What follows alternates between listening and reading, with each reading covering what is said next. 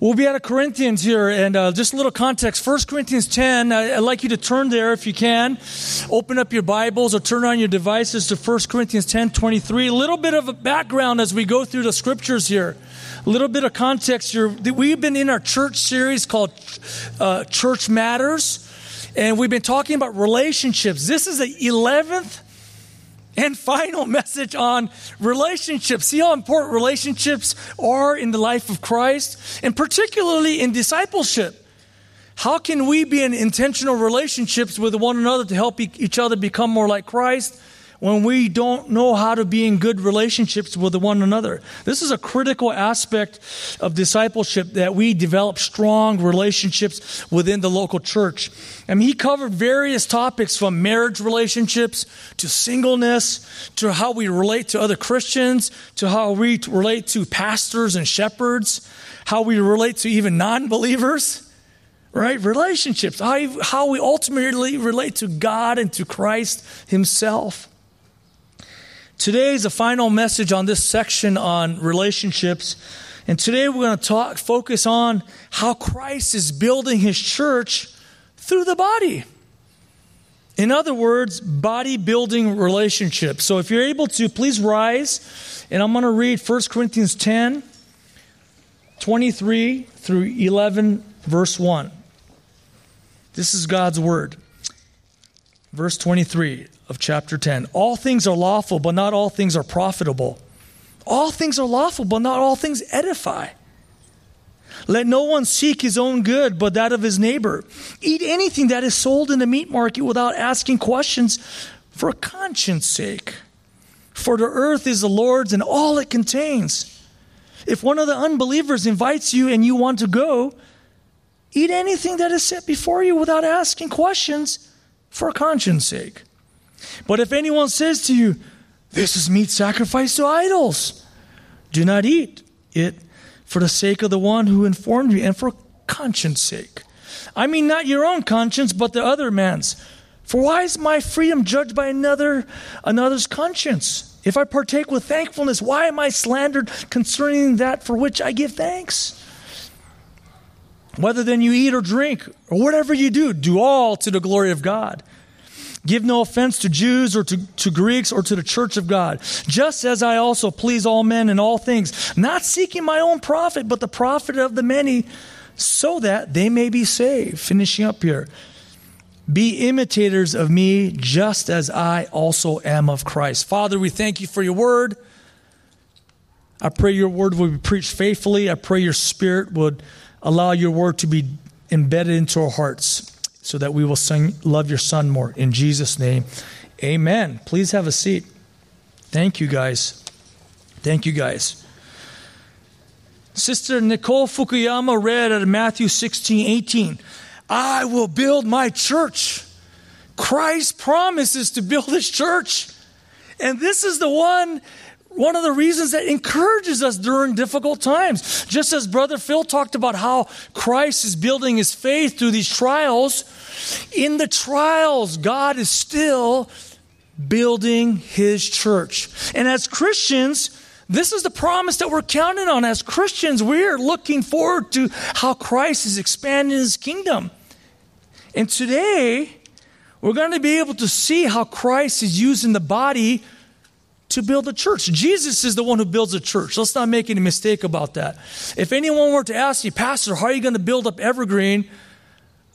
That's the wrong question. How is Christ building up Evergreen? It's not me. It's not any of the, our shepherds or leaders. It's Christ. But Christ uses his body parts to build up his church. So, the four points that we're going to be covering, just so you could uh, follow along a little bit easier, I'll give it to you ahead of time. How does Christ build his church? Well, bodybuilding happens as, point number one, the body serves the head. Bodybuilding happens as, point number two, the body discerns the head, meaning understands what the head wants. And point number three, the body uh, helps build the church as the body glorifies the head. And fourthly and finally, the bo- bodybuilding happens as the body imitates the head. Now, let's get to our first point here. How does Christ build his church? Bodybuilding happens as the body serves the head. Fill in the blank. Serves is the, is the fill in the blank there, the head. Verse 23. All things are lawful, but not all things are profitable. All things are lawful, but not all things edify. This was a Corinthian maxim. This is a common saying of the day. This really reflected what, how the Corinthians thought. The Corinthian culture valued liberties and personal rights.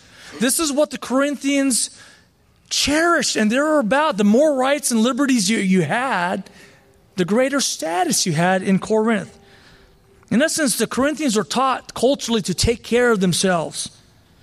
And in, I would imagine many of us would say, you know what, that sounds similar to our culture today. And in the problem in Corinth, and perhaps the problem today, is that this mentality was seeping into the local church and it was affecting body life at, in Corinth. Because we know all things are not lawful. The Bible makes it very clear. Some things are black and white. Thou shalt not murder. Thou shalt not commit adultery. Thou shalt not bear false witness. These are very clear things that are not lawful. I want to give you a story here. I remember just during the dog days of summer when it was hot, training camp. I mean, two practices. It was hot, it was hard. Our bodies were sore, I was tired. I was missing just my freedoms that I get to normally do, but we're in training camp. We understood this. And then we would be in our stretching lines. The sun is beating down our heads. We're sweating already. We haven't done much already, but we're drenched in sweat already. And that thought could go into your mind. Have you been there before? Let me just get through this. Right? Have you been there before? Let me just get through this. I, I, I just got to get to uh, post practice and I'll be fine. Let me just get through this. But that's the wrong mentality. And I remember one of my friends, Ken Norton, would be walking around, patrolling up and down these stretch lines and says, Gentlemen, the mind controls the body, the body doesn't control the mind. He was basically saying, You have to tell your body to go for it. Because human nature, our bodies will usually take the easy way out. No different in the Christian life. Our bodies, our sinful flesh, we still are encased in our bodies. We still want to take, take care of numero uno, our, me, myself, and I. In our old ways, we were taught to think about ourselves and to take care of ourselves. But in verse 24, it says, Let no one seek his own good, but that of his neighbor. The head is saying, Love one another, think about others, put others first. Now, this is a very countercultural way of thinking because we weren't raised this way. In our sinfulness, we want to think about ourselves first and foremost. And in verse 23 is the word edify is used. Edify. This means to build up. Oikodomeo. This is the original word where it means to build up, like you're building a building or building up a body. And this is oftentimes used in how you build up the church, how you relate. Yes, we should look out for the interests of all men. However, we're called to have a special eye out for our brothers and sisters in Christ. This is a special type of love that we're called to exhibit to our brothers and sisters. And the head, our mind, the head, Christ Himself, Jesus is the head of the church. We're His body. Different parts, different members, different gifts, different roles. But Christ is the head of the church. The head of the church. Our mind says this You must submit yourself to me and serve me.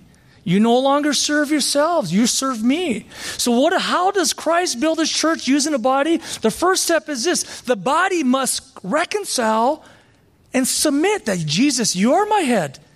And I'm here to serve you. I no longer serve myself. This is a critical thing that we were able to do. Because if you have not reconciled, that, if you haven't committed to following Christ as your head, you're not going to be very useful to helping build up the body of Christ. It's not going to happen because you're going to be building up your own self. You're going to be build, busy building up your own kingdom. Perhaps you might be building up your own family. Christ, the head of the church, says, I'm your head. So that have you done that, brothers and sisters? Have you reconciled, committed, Jesus Christ, you are my Lord, you're my head. What do you want? And Christ is saying, edify the brotherhood and sisterhood. Look for a sister to edify, to build up. Look for a brother to, to build up and to encourage. This is what we're called to do. So the first step is this the body must serve the head. Let's move on to our next point. How does Christ build his church? Bodybuilding happens as the body discerns the head. There are many black and white issues in life. Some things are very clear. You don't even have to even be a Christian to understand some of these black and white things. Even non believers understand it's not okay to murder. It's generally not okay to steal. I mean, even non believers understand this. Christians should be certainly should be clear about these things. However, there are many gray areas of life. Amen? I mean, we live in a very complex world. We're talking to brothers and sisters about is it moral to take this type of vaccine, so forth and so on. There's a lot of gray area of life. Technology has advanced. We're, we're pushing things and trying to understand things. The Bible explicitly doesn't talk about vaccines in the Bible, right? So, how do we discern what the head wants? As a body, we need to be very clear. There needs to be good communication from the head to the body. Okay, we need to know what the body wants so that we could be faithful to the body. For my birthday, I had a sweet, sweet friend who gave me this wristband. And remember this? For us old timers, is WWJD. Remember that? Remember what that means? What would Jesus do, right? So, thank you for giving this to me. I use this as a source of encouragement. What would Jesus do in these situations? In these not so black and white, common sense situations, how do we discern what the mind wants, right? We need to be able to do this well. So, Paul gives us two scenarios, two case studies to kind of illustrate how we should discern God's will or discern the mind of Christ, right? So, let's turn to uh, verse 25 here. First scenario. It says, Eat anything that is sold in the meat market without asking questions for conscience sake. Verse 26. He backs it up with Psalm 24 1 says, For the earth is the Lord's and all it contains, meaning, go ahead and eat it. Even if it's meat sacrificed to idols, eat it. A little bit of cultural context if you joined us late for this series. In Corinth, there were these huge pagan temples, temple of Aphrodite and other things such as that, where they sacrificed to false gods. And what they would do is they would have animals given to these priests and they will sacrifice and burn part of it, but instead of burning the rest of it, they would take the meat and take it to the temple butcher shop and they will sell the meat. Since there was no cost for it, they could sell it for whatever for pure profit. So the price of these this meat was a lot cheaper. So a lot of Christian women and uh, men would go there to get a good deal. It's a good stewardship of their money, and they would buy the meat, some prime rib for half the price. Right? Why go to the marketplace and pay full price? I'd say this is good stewardship. So Paul saying, hey, at home, if your wife comes home and brings some meat bought from the butcher shop, don't ask her where'd you get this from. Brothers, just cook it and eat it, right? Put it in the smoker, whatever you do, cook the meat and enjoy it. And because God has made creation for man to enjoy, to steward well, of course, but to enjoy. Don't overthink it. And the Bible says right here, for conscience sake, don't ask questions for conscience sake because it's irrelevant. The conscience has nothing to do with it. Don't overthink it. Don't be so legalistic about it. Enjoy your freedoms in Christ. So, how do you discern the mind of Christ? Christ wants us to enjoy life. Right? Don't make it a bigger deal. At home, in the privacy of your home, exercise your liberties as long as it doesn't violate your conscience. Don't overthink it. Now, the second scenario, I want to this that, that I think that's very clear, right, brothers and sisters? Exercise your liberties in Christ in the gray areas of life, as long as your conscience is fine, enjoy it. Now, when other people are involved, things shift here. Scenario number two. An unbeliever, excuse me, an unbeliever invites you over to their home for dinner. Hey, Steve, come to my house. I'd like to uh, prepare a nice meal for you.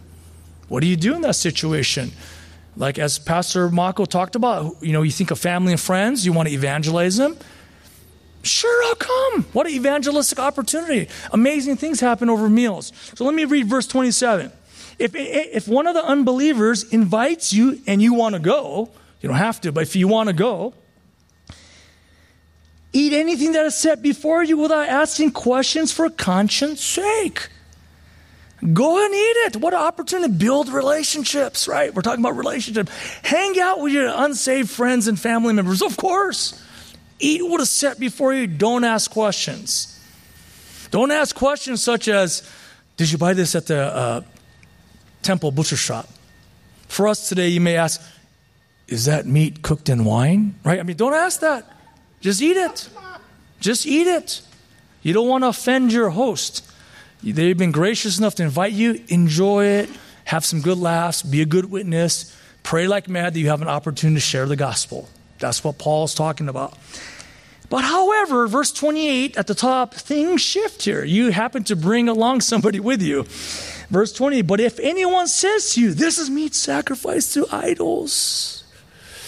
Who is this anyone? I, think it's important for us to, I spent some time trying to discern who this anyone was. It could be a non believer who's kind of testing you out, right? Could be like, have a drink.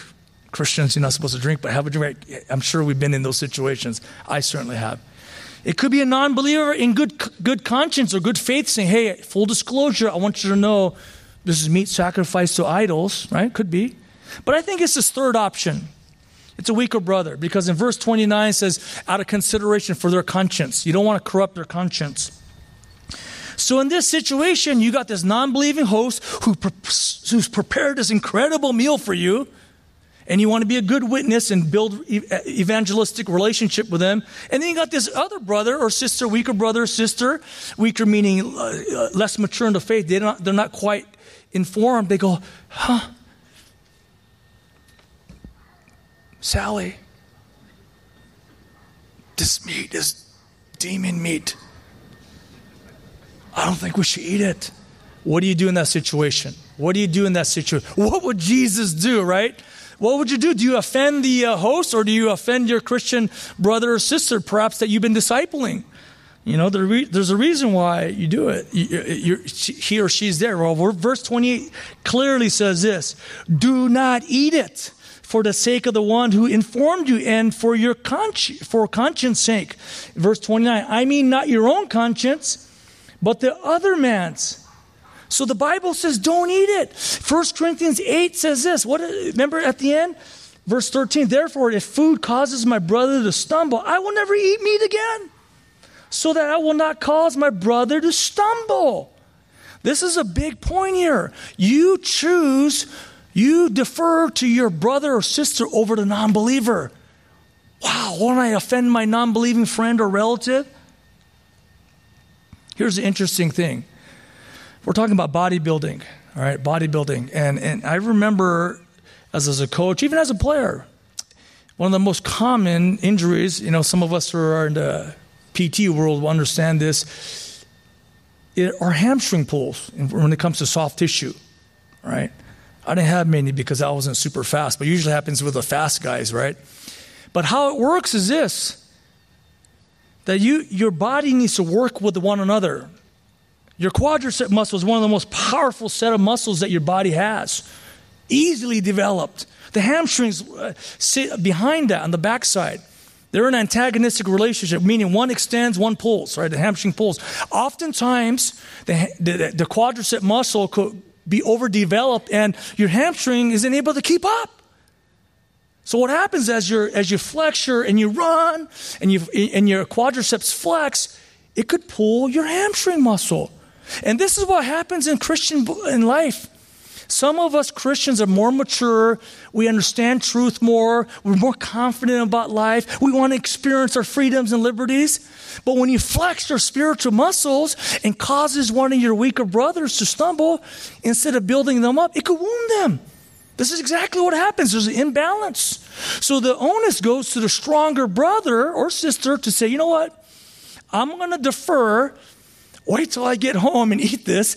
I'm not going to eat this in front of you. I'm not going to drink this in front of you because it's going to cause you to stumble. Instead of building up your faith, it's going to cause you to violate your conscience and wonder. if he or she has sinned against God. Body life, this is what this is about. We work with one another. This is Christianity is, is not a privatizing, just me, myself, and I. It's it's Christ and all of us. Right? Just we got one head and all of us are body parts here, universally, but particularly locally, because this is where uh, Paul, I believe, is t- emphasizing at the local level, because you're not going to be able to have meals with someone over in another part of the world. These meal situation happens within our body life here. So the stronger brother will willingly surrender our liberties for the sake of our brother, weaker brothers or sisters. Now, just a little side point here, but I want to cover this. Verse 29 says, For why is my freedom judged by another's conscience? If I partake with thankfulness, why am I slandered concerning that for which I give thanks? What is that talking about? This means this if you surrender your right to do something, let that be. You, you, you willingly lay it down. However, this is important because weaker brothers should not become weaker. weaker I mean, stronger brothers should not become weaker, and stronger sisters should not become weaker.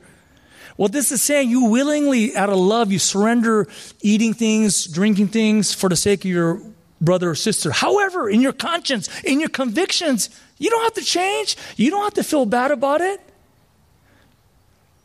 Well, legalism, that's called legalism when other people put a higher standard than what God requires of you, and you it, it, it binds you, it burdens you. You know exactly why you're not flexing your muscle you, out of the good of your brother or sister. But deep inside, live in freedom. Live in freedom. We want to avoid legalism. Let's go to our third point here. How does Christ build his church? So exciting here. Bodybuilding happens as the body glorifies the head. Glorifies the head. Verse 31 is a very famous verse. Whether then you eat or drink, whatever you do, right? Whatever you do, do all to the glory of God. The doxa of God, the brightness of God, the radiance of God. You're doing this to shine for God, all right? This is the principle that should guide us as we discern what to do, what not to do in all of life. All of life. Christ is the head, and the body exists to uphold the head. We exist to lift up the head. This is why we exist. We understand this. But children, I want to ask you, what does it mean to glorify God? Parents, think, think, think, think. What would I tell my son or daughter? How can I explain it to them in a easily understandable way? This is what we tell our children. What does it mean to glorify God? To make him look good. Simply put, make God Jesus Christ look good. How you eat, whether you eat or drink, whatever you do, you do all to make God look good. Eating or drinking, should I eat? Should I drink? What should I do? I don't know. These are very mundane things of life. This is not very complicated.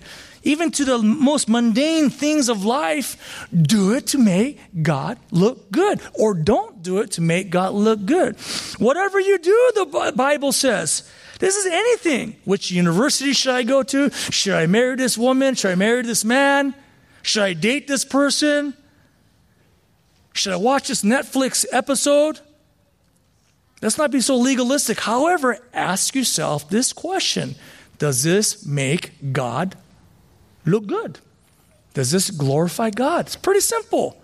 Pretty simple. I, and I love how the Lord makes it very clear. In particular, now, this principle was taught in the context of how we build up one another. In bodybuilding relationships, we filter all liberties through this principle, meaning, should I do this? I know I could, but should I do this? Does this help build up my brother or sister? That's the idea. Does this glorify God by how I do this? And if you have this mentality, as verse 32 and 33 talk about, then you cause no offense to other people. You start pleasing people, not as a people pleaser, but you start blessing people. You start being a blessing to all people Jews, Gentiles, and those in the church. That covers the whole human spectrum. You want to be somebody who lives your life without developing any obstacles for people to believe in the gospel. This is what we're talking about building the church. Verse 33 at the end says this so that they may be saved. There's an absolute evangelistic uh, effect when you love your brother or sister so well that you're willing to surrender yourself for their good. And the world is watching. Let me read you a short paragraph out of this book called A Compelling Community. Compelling Community is written by Mark Dever and Jamie Dunlop. Some of us pastors had a chance to spend some significant time with Mark Dever this week. Providence. The Lord loves our church. He's bringing incredible gifts to help us. Mark Dever and Jamie Dunlop wrote this book, and it's about how we lived out the gospel within ourselves demonstrates the power of the gospel. Let me read.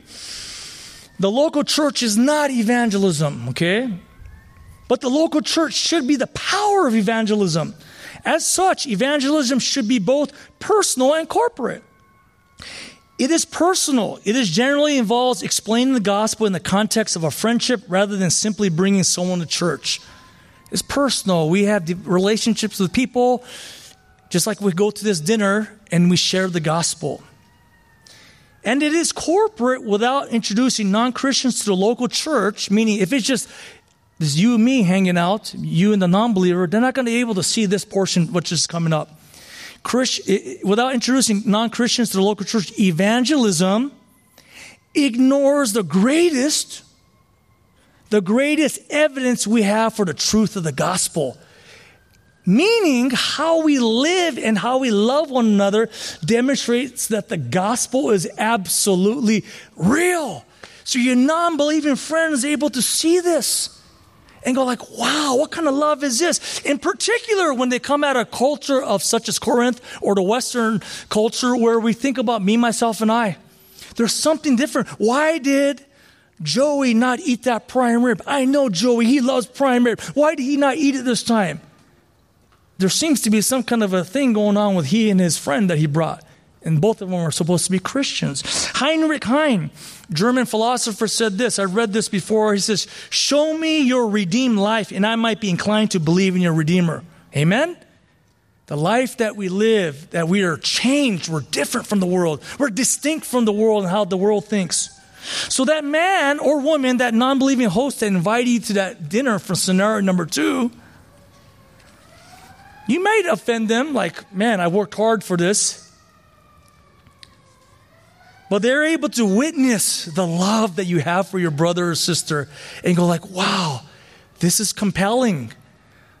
This Jesus that they're talking about, this God of love must be real in their lives. I could see this is not normal.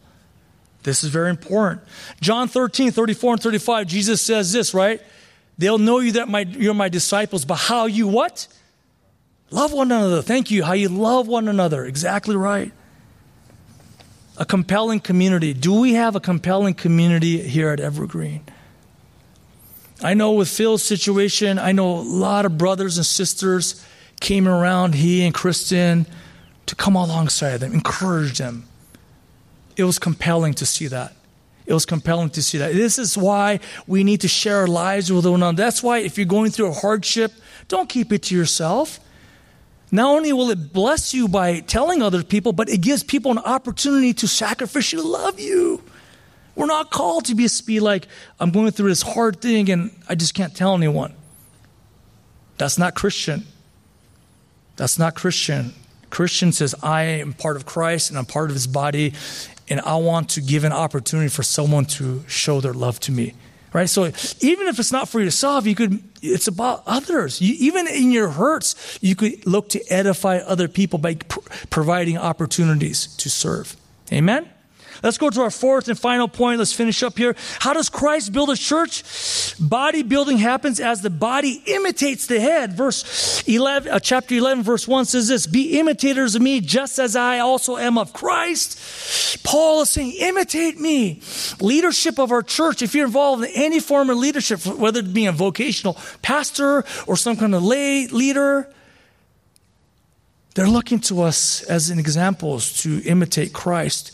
Paul says to Timothy, watch your life and your doctrine because your life will undergird the teaching that you do. Does your life have integrity? Does it match somewhat what you actually teach? Right? So this is important that we understand this. Paul certainly lived this out. He surrendered his liberties, right? He said, I become a slave to all to win more to Christ. Paul willingly surrendered his riches. Paul willingly surrendered his status. Paul willingly, certainly willingly surrendered his comfort. All those hardships that he went through. But you know what? It's not about worshiping Christ or copying Christ. Paul is really charging the Corinthians to be about discipleship. What does he see at the end of verse 1 of chapter 11? Just as I also am of Christ. He qualifies it. He goes, Copy me because I'm copying Christ. This is discipleship. Who discipled Paul? Jesus.